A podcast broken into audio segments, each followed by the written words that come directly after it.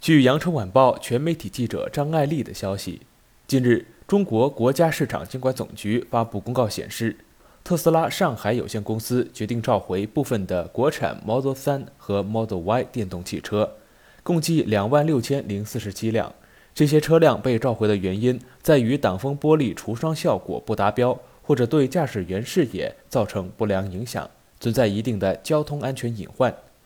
公告称，日前，特斯拉上海有限公司根据《缺陷汽车产品召回管理条例》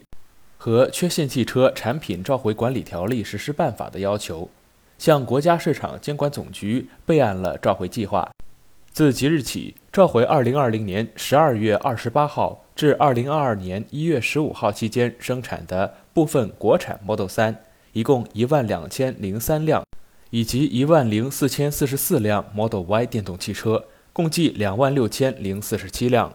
本次召回范围内的部分车辆热泵电子膨胀阀定位时会有微小的移动，因为软件没有纠正功能，长期可能造成阀门部分开启、热泵压缩机停止工作、车内的制热效果失效。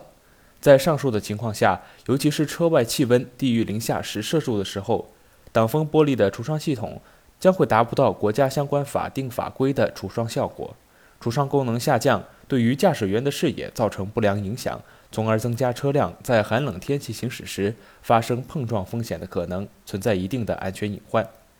特斯拉上海有限公司将通过汽车远程升级，也就是 OTA 技术，为召回范围内的车辆进行软件升级，用户无需到店即可以完成召回。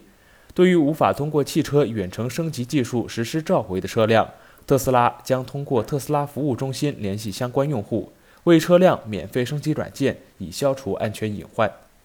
公告提醒：车辆在召回维修前，用户应该谨慎驾驶车辆，并在召回开始实施后，尽快联系就近的特斯拉服务中心进行软件升级。